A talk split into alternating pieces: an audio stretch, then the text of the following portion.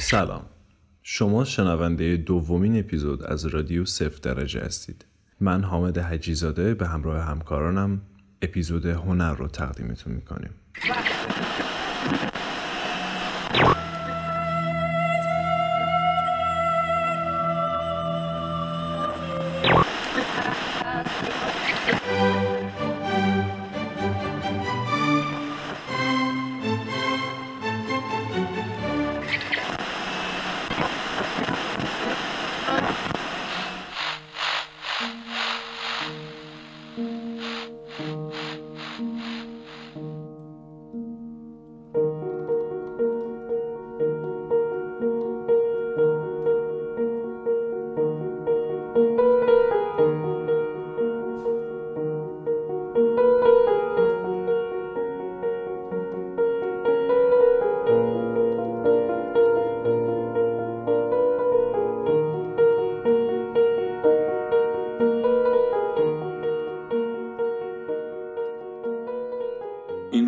بشریت دیگر مرده است و آنچه در نظر می آید صرفاً توده بزرگی از بشرهاست، بشرهایی که همه خویشتن خود را باختند.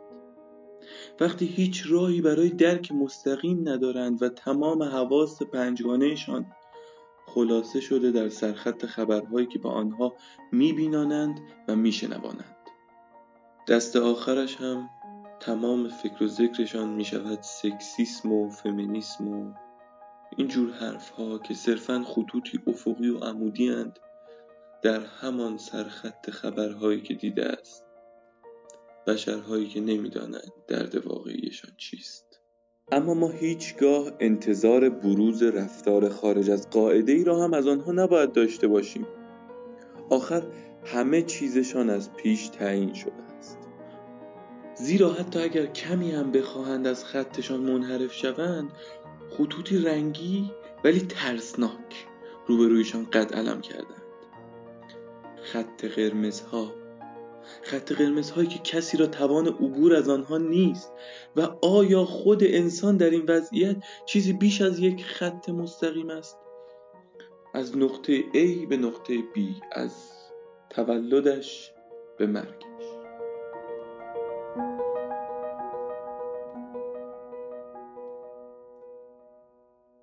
و حالا درد واقعی آن که سرمایه‌دارانی هم هستند که خوب می‌دانند داستان خطوط را و اصلاً عاشقانه انسان خطی می‌خواهند.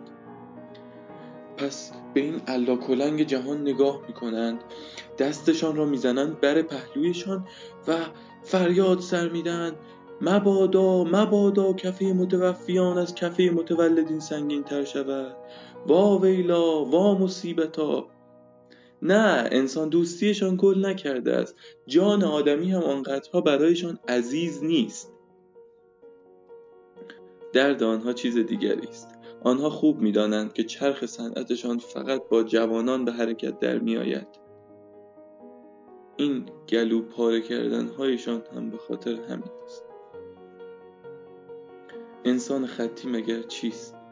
انسان خطی صرفاً یک ماشین است، یا حتی خیلی کوچکتر و بیارزشتر، در حد یک پیچ کوچک در ماشینی از این صنعت جهان. در این میان تک و توک انسانهایی هم به هنر پناه میبرند.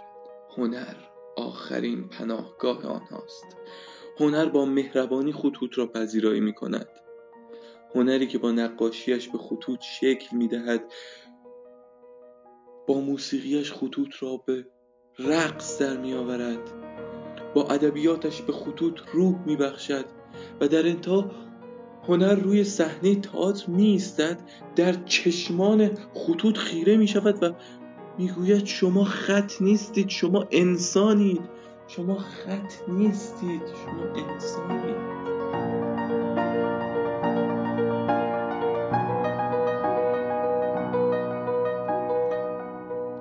تئوری خطها روایتگر زمانه‌ای است که حتی هنر هم دیگر پناهگاه امنی برای انسان نیست، چون خودش هم خطی شده است و چون اعتمادی به هنر هم نیست، باید نقطه آغاز بشریت را دوباره بازیابیم، عقلانیت را.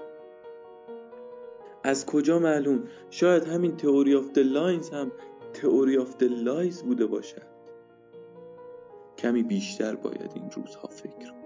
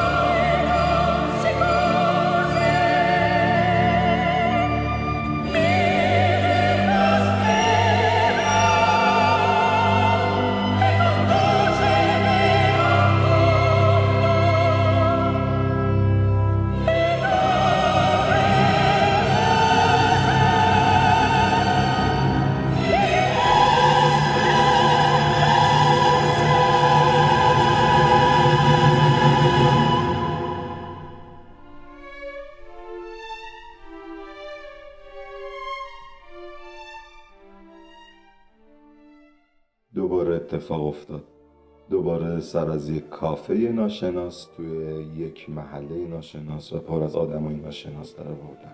یه چند وقتی میشه که اینطوری شدم. به بهانه پیاده روی از خونه میزنم بیرون. ولی غرق در افکار از همچین جاهایی سر در میارم. تازگی‌ها حتی احساس میکنم کسی منو نمیبینه.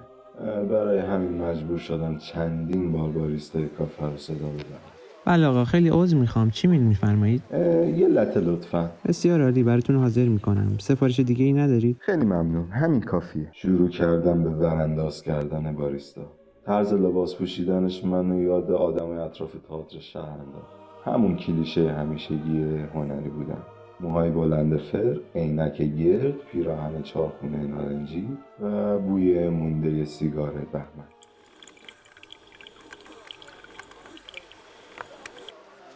سفارشو گذاشت جلوم. نوش جان. طرح روی قهوه منو یاد گل ارکیده انداخت. همینطور یاد کسی که سالهاست ندیدمش. اونم ارکیده دوست داشت. طرحی که روی لاته زدید خیلی شبیه گل ارکیده است. میتونه باشه، مهم اینه که این سفارش شماست و اگه شما فکر میکنید شبیه ارکیده است پس حتما هست. در صورت خیلی زیباست. لطف کردید. خواهش میکنم، لطف دارید. در حال ترکیب کردن محتویات لیوان بودم که باریستا جوان رفت و نشست سر میز کناری. آدمای اون میز همه شبیه باریستا بودن. شبیه اون لباس پوشیده بودن، شبیه اون حرف می زدن و شبیه اون رفتار می کردن. گوشامو تیز کردم. این هم یکی دیگه از عادتهای زشت ولی لذت بخشه. گوش دادم به صحبت آدم ها در مکان های اون. هرچند هنوز درباره زشت بودن این عادت یکم شک. به نظر من هنر یعنی خلق زیبایی، یک تلاش برای زیباتر کردن دنیا. قشنگ معلومه گوگل کردی هنر چیست. خب نابغه این تعریف تو خودش بیشتر ابهام ایجاد میکنه. مثلا زیبایی چیه؟ بعد اصلا مطمئنی هنر فقط در مورد زیباییه؟ به نظر من هنر یه ابزار برای ارتباط مؤثرتر با مخاطب تا بتونی حرف و احساس خودت رو به مخاطبت بزنی. همیشه این حرف و احساس درباره چیزای قشنگ و خوشایند نیست. ولی من فکر میکنم هر دوی شما دارین درست میگین. ما داریم درباره هنر صحبت میکنیم. یادمون نره که توی فلسفه هنر هیچ چیز نه کاملا درسته نه کاملا غلط، فقط بحث سلیقه است. آره داری درست میگی، خلق زیباییه، ولی خب زیبا برای آدم‌های مختلف معانی متفاوتی میتونه داشته باشه. آره تو هم درست میگی، هنر همیشه راجع به چیزهای خوشایند نیست، ولی خب دقت کن زیبا بودن هم همیشه درباره چیزهای خوب نیست. مثلا شاهلی رو یادت میاد که پارسال برای جشنواره کار کردیم؟ شکسپیر یک تراژدی تمام عیار خلق کرده. حتی یادم میاد خودت بارها وسط تمرین گریه کردی، ولی در عین حال اوج زیبایی رو هم به نمایش میذاره. آره حق با توه. من کوردلیا بودم، دخترک بیچاره. آه چه خزعبلاتی، انگار این جماعت هنری زندگی ندارن که این کافه تاریک و نمون میشینن و در مورد همچین چیزایی حرف میزنن.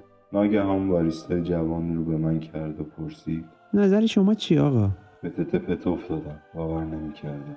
انگار یه نفر علاوه بر اینکه منو میدید و به من توجه میکرد، حتی فکرم رو خونده بود. نظرم درباره هنر، به نظرتون هنر چیه؟ ببخشید اما قسطام حقیقتا اجازه نمیده راجع به اینجور چیز رو فکر کنم. متوجهم، ولی حواست باشه مشکلات زندگی باعث نشه زیبایی‌های دنیا رو نبینی. ژان پل سارتر بزرگ میگه درست هنر برای آدم نون نمیشه ولی شراب زندگیه. دوباره خوزه بله دیگه، با شکم خالی شراب به چه کارم میاد؟ هنر این چیزا مال این بچه پول دارست. این یارو هم کم بیرا نمیگه ها. همه چیز به نیازهای انسانی برمیگرده. توی هرم مازلو تا شکمت سیر نباشه، جایی درست حسابی برای خواب نداشته باشی، فکر کردن به چیزای متعالی‌تر مثل معنویات و هنر سخته. بس کن، خودت هم میدونی حرفت اشتباهه. اتفاقا قشر فقیرتر جامعه آدمای مذهبی ترین. اینو چجوری توجیه میکنی؟ ببین خودت هم میدونی که مذهبی بودن با معنویات تفاوت اساسی داره. مذهبی بودن اون چیزیه که از بچگی باهات و طرز فکرت جوری شکل میگیره که مذهب رو در حد نیازهای اساسیت قرار میده. ولی معنویات یه نیاز متعالی تره که اتفاقاً کارش اینه مذهب رو هم خیلی وقتا زیر سوال ببره. بچه من فکر میکنم داریم از بحث اصلیمون منحرف میشیم. برای خاتمه بحث، درسته برای فکر کردن به هنر یک سری نیازهات باید به یک حداقلی رسیده باشه، ولی دیگه هیچ قطعیتی در کار نیست. افراد زیادی هم بودن که توی فقر و گرسنگی به کار هنریشون پرداختن. تو که همه چی رو گوگل میکنی، تو گوگل بزن استاروینگ آرتیست تا متوجه بشی این یک اصطلاح جهانیه. ببین هنر یک ذوقه، یک تلاش خالص کاملا انسانی برای به رخ کشیدن توانایی‌های خودمون، به مادر خودمون یعنی طبیعت. خب شاید تو درست بگی، مخصوصا وقتی به این فکر میکنم که حتی انسانای غارنشین هم آثار هنری مربوط به خودشونو داشتن. ولی من لابلای حرفات متوجه چند تا چیز شدم. پس تا اینجا همه توافق داریم که برای خلق هنر حتما باید انسان بود، آره؟ با حرفت هم موافقم هم مخالف. چند وقت پیش خوندم که یه گالری از آثار هنری بعضی حیوانات مثل دلفینا و شامپانزه ها برگزار شده. در واقع بذار حرفتو اینجوری تصحیح کنم که هنر حاصل یک ضمیر خودآگاهه. پس آبشار نیاگارا یک اثر هنری نیست، ولی نقاشی آبشار نیاگارا یک اثر هنریه؟ یا شاید هم اون گل ارکیده اثر هنری نیست، ولی طرح این آقا روی لته چرا؟ دل آدم برای این هنر کباب میشه که احتمالاً چند ساعت دیگه داخل دستشویی عمومی کثیف ایستگاه مترو تخلیه میشه.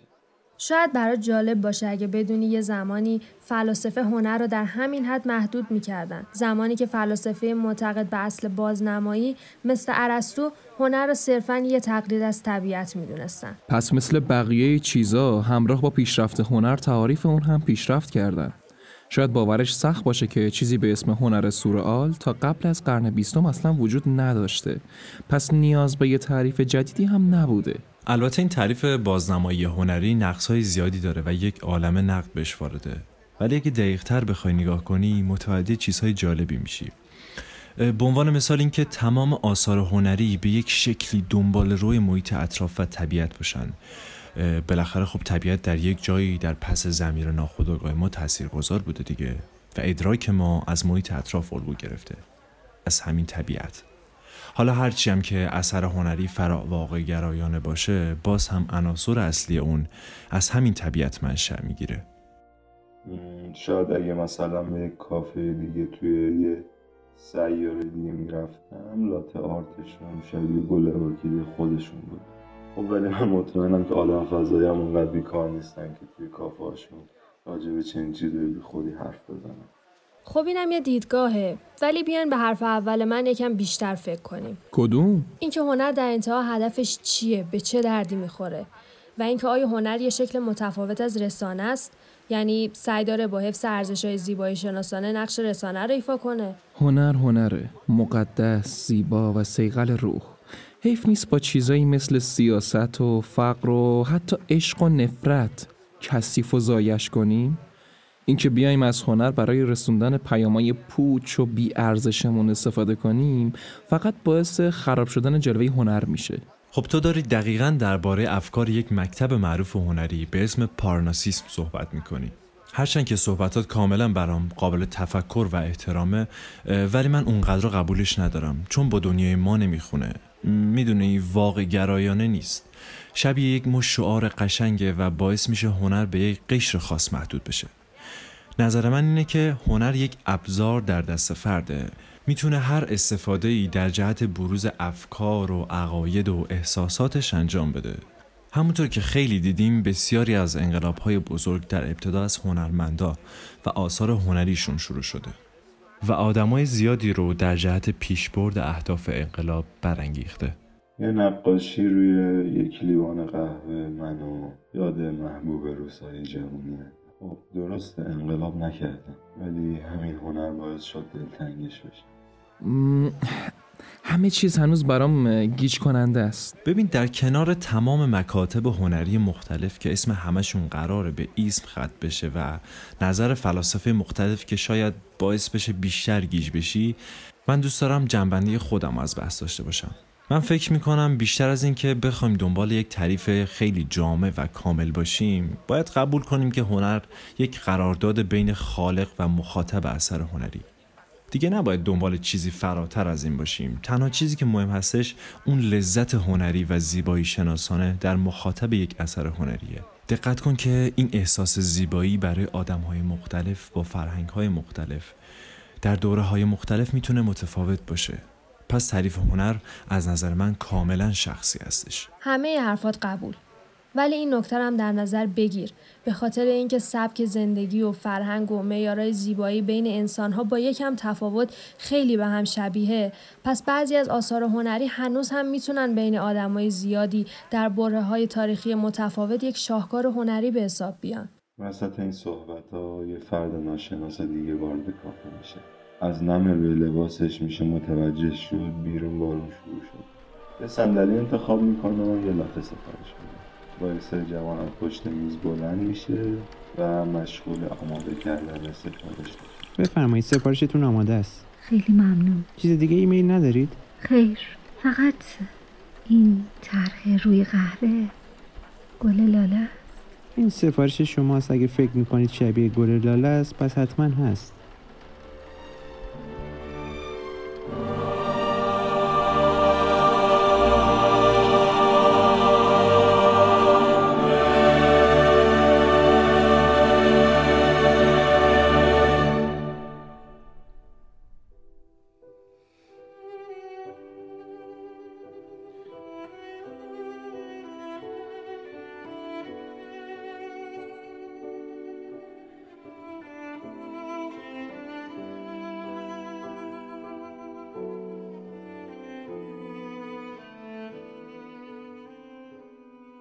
کشتی زونگ در از اسمش زورگ بود که در زبان هلندی یعنی مراقبت و به عنوان کشتی حمله برده کار میکرد و خیلی هم سفت و سخت بود و میتونست تا 110 تن وزن رو هم تحمل بکنه.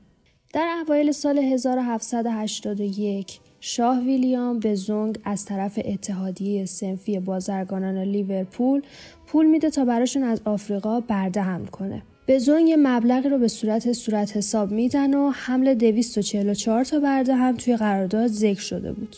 کشتی در تاریخ 18 آگوست 1781 از آکرا پایتخت غنا در غرب آفریقا با 442 تا برده حرکت میکنه. زونگ بیشتر از حد تحملش برده سوار کرده بود. باید حدوداً 193 تا برده سوار میکرد ولی حالا 442 تا کرده بود و با توجه به کوچیک بودنش هم این مقدار براش زیادی بود. حالا بگذریم. بعد از اینکه از سانتوما، یک جزیره پرتغالی زبان در خلیج غنا، آب آشامیدنشون رو برداشتن، سفرشون رو به سمت جامائیکا در تاریخ 6 سپتامبر رسما شروع کردن. حدود 2.5 ماه بعد از شروع حرکتشون کشتی رسید به توباگو در کارائیب ولی نتونست برای برداشت آب متوقف بشه. معلوم هم نیست که کی مسئول این قضیه است چون لوک کالینگ وود کاپیتان کشتی اون زمان مریض بوده. مردی هم که باید جاشو میگرفته یعنی جیمز کلسال از 4 روز قبلش از وظیفه خلع شده بوده. اینا همینجوری به حرکتشون ادامه دادن و احتمال کمبود آب رو هم در همون زمین میدادن. حدود 2 هفته بعد جامائیکا رو در فاصله 50 کیلومتری میبینن اما اونو با سانتو دومینگو در جزیره هیسپانیولا که مستعمره فرانسه بوده اشتباه میگیرن و حرکتشون رو هم به سمت غرب ادامه میدن. از جامائیکا هم میگذرن و تا 480 کیلومتر بعدترش هم متوجه اشتباهشون نمیشن. جمعیت زیاد، سوء تغذیه، اتفاقاتی که توی کشتی میافتاد و بیماری چند تا از خدمه و تقریبا 62 تا از برده های آفریقایی رو کشته بود. بعدها جیمز کلسال گفت که توی همون شرایط فقط برای 4 روز آب براشون مونده بوده و اون موقع بوده که فهمیدن اشتباه کردن و 10-13 روزم با جزیره فاصله داشتن. یه نکته قابل توجهی وجود داره توی این داستان که دلیل اتفاقات بعد از این رو مشخص میکنه. اونم اینه که کشتی تا قبل از حرکتش بیمه نبوده.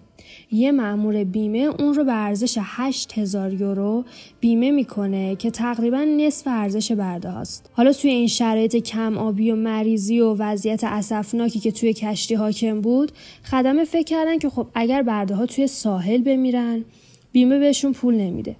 اگر به خاطر بیماری و توی کشتی بمیرن بازم پولی نمیگیرن. ولی اگر برده ها بیفتن داخل آب اونم برای سلامتی بقیه، یعنی دلیلشون برای توجیه سلامتی بقیه بود. اون موقع میتونن از بیمه پول بگیرن. بیمه هم برای هر برده 30 یورو میداد. 29 نوامبر خدمه جمع شدن و پیشنهاد کردن که برده ها رو بندازیم توی آب. جیمز کلسال هم بعدها گفت که من از اولش هم مخالف بودم ولی چون اکثریت آرا موافق بودن منم قبول کردم. همون روز 54 تا زن و بچه را از پنجره‌های کابینا انداختن توی آب. 2 روز بعدش هم 42 تا برده مرد و روزهای بعدی هم 39 تا دیگر رو پرت کردن توی دریا. 10 تا از برده ها هم برای اعتراض به این کار خودشون رو انداختن توی آب. وقتی خبر این آدم کشی و توی کشتی پیچید، یکی از برده ها اومد گفت که بقیه ما حاضریم هیچ آب و غذایی نخوریم اما توی آبم نیفتیم، که خدمه کشتی مسلماً قبول نکردن و در کل 142 تا آفریقایی در طول این سفر در رسیدن کشتی به جامائیکا کشته شدند.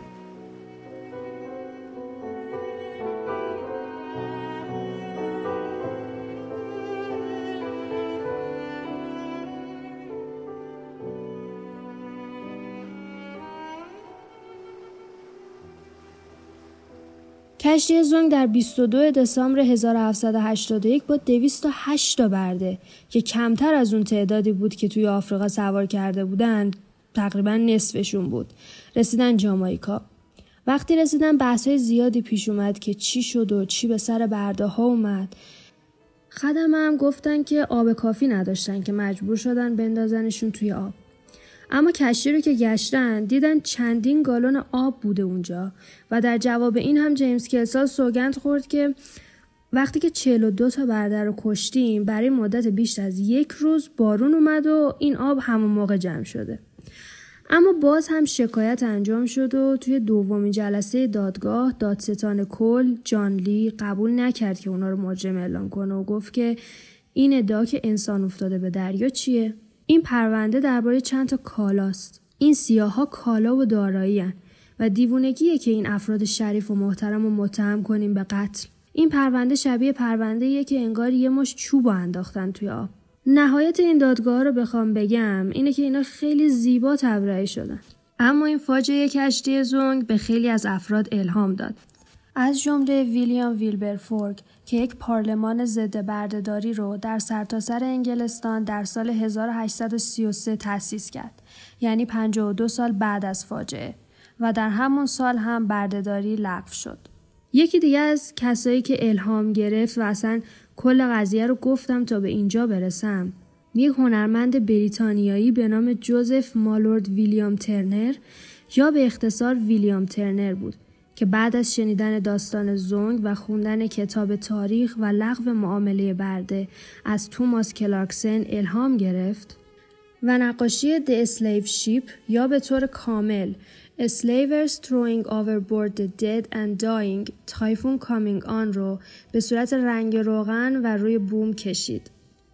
با اینکه بردهداری در انگلستان در سال 1833 لغو شده بود، ترنر و بقیه همراهانش معتقد بودند که بردهداری در همه جهان باید لغو بشه. نقاشیش رو هم اولین بار در جلسه ضد بردهداری که پرنس آلبرت در اون شرکت داشت به نمایش گذاشت تا تلاش انگلستان در این راستا دیده بشه. در مورد نقاشی اگر بخوایم حرف بزنیم، اولین احساسی که از نقاشی میگیریم غروب خورشید قرمز پررنگ و با شکوه بالای دریای طوفانیه. اگر از نزدیکتر نگاه کنین میتونین یه کشتی رو که داره دور میشه ببینین. دکلای کشتی قرمزن و با رنگ قرمز خونی آسمون و رنگ مسی کم رنگ آب هماهنگن که باعث میشه خطهای اشیاء مختلف نقاشی از بین برن. بادبانای کشتی جمع شدن و این نشون میده که داره برای طوفان آماده میشه. توی زمینه نقاشی میتونین یه تعدادی بدن ببینین توی آب که پوست تیره و دست و پاهای زنجیر بسته‌شون نشون میده که بردن و از کشتی انداخته شدن توی دریا. اگر دقیق‌تر نگاه کنین میتونین ماهی‌ها و هیول‌های دریایی رو هم ببینین که دارن شنا میکنن و احتمالاً دارن آماده میشن که برده‌ها رو بخورن. مرغای دریایی هم در حال پرواز بالای این آشوبن. ترنر به مدت 30 سال در آکادمی رویال استاد پرسپکتیو یا چشم‌انداز بوده. بنابراین عجیب نیست اگر توی این نقاشی هم از تاکتیک‌های زیادی استفاده کرده باشه که یک فضای ساختگی درست بکنه که برای بیننده قابل قبول و باورپذیر باشه. این قطعه هنری با چشم‌انداز و پرسپکتیو بالا و مرتفع کشیده شده و شبیه به اینه که داری از عرشه کشتی به پایین نگاه می‌کنی و این اوضاع رو می‌بینی. همه خط‌های نقاشی به سمت خورشیدن و خورشید نقطه ناپدید شدنه. این اثر پرسپکتیو رو مقیاس قابل مقایسه بین اشیاء زمینه و کشتی تقویت میکنن. نقاشی کاملا نامتقارنه. در سمت چپ کشتی مثل یک شبح و داره به سمت تاریکی میره و در زمینه برده های مرده و در حال مرگ هستن که برای زندگی دریایی ضیافتن. این برده ها نزدیک به بیننده قرار گرفتن تا حد اکثر اثر دلهره آور بودن رو روش بذارن. روشنایی سمت راست تصویر با تاریکی سمت چپ کنتراست ایجاد میکنه و آسمون بالای کشتی در سمت چپ تکه تکه و خشنه، اما آسمون سمت راست آرام و پر از آرامش. در حالی که نور غروب باید به سمت ما بتابه، ترنر اون رو جوری نقاشی کرده تا اون سمت از کشتی که رو به ماست و اون پای به زنجیر بسته که از آب بیرونه رو روشن بکنه. این نقاشی از تم طبیعت و مخصوصاً از مفهوم سوبلایم استفاده کرده تا پیامش رو برسونه. سوبلایم یعنی به تصویر کشیدن وحشت انسان‌ها وقتی در مقابل طبیعت قرار می‌گیرن. طوفان توی این نقاشی هم داره برده‌ها و هم برده‌دارها رو می‌خوره و می‌بلعه.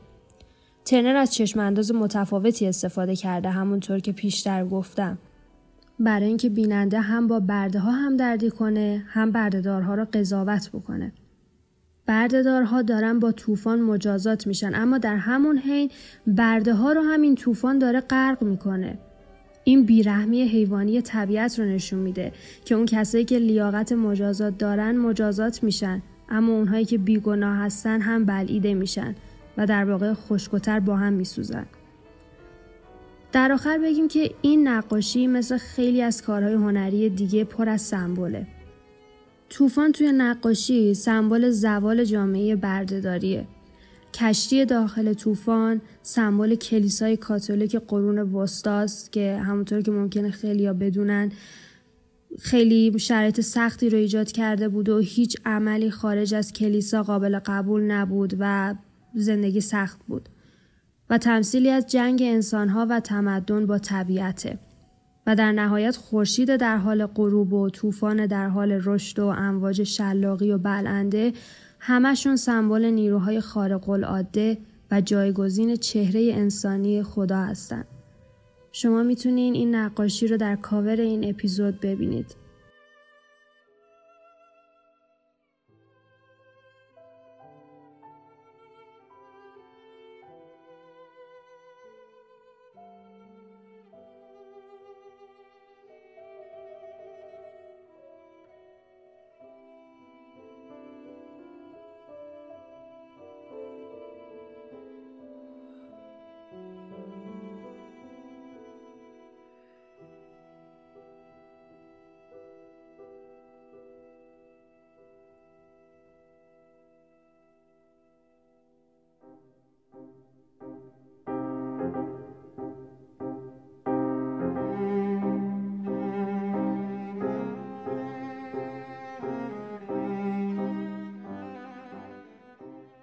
در این حال هم خب این کارهایی که انجام میدم برای هیچ کس و برای خودم، بیشتر برای خودم، یا لااقل این روزا بیشتر فکر میکنم که کاری رو میکنم که راضیم بکنه، یعنی کاری که بیشتر دوست دارم و همین دلیلم شاید از این شاخ به شاخ دیگه میرم و اگر یه کاری خستم بکنم میرم سراغ یه کار دیگه.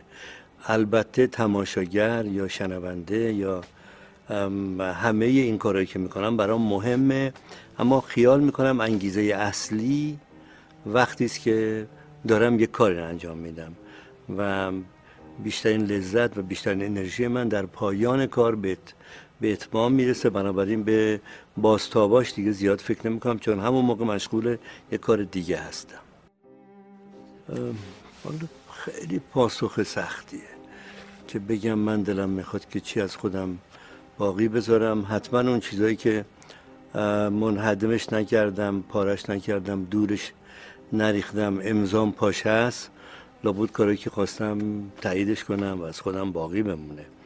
اما به این فکر کنم که یه روزی من نیستم و کارهای من میمونه، به این هیچ وقت فکر نکردم، چون بیشتر لذتم به بقای خودمه، نه به اینکه کاری از من باقی بمونه. اگر این متضاد باشه به اینکه کاری از من بمونه و خودم نمونم، من ترجیح میدم خودم بمونم و کاری از من نمونه.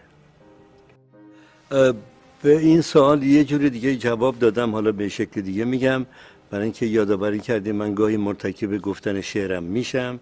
بستگی داره به امکاناتی که برای ما فراهمه. یه موقع است که شرایط ساختن یه فیلم فراهمه، یه ایده است که قابلیت فیلم شدن داره، شرایط مناسبی برای ساخت از تهیه کننده نزدیکی بهم وجود داره، اون موقع خب فیلم سازم. اما معمولاً بین این فیلم‌ها 2 سال فاصله میفته.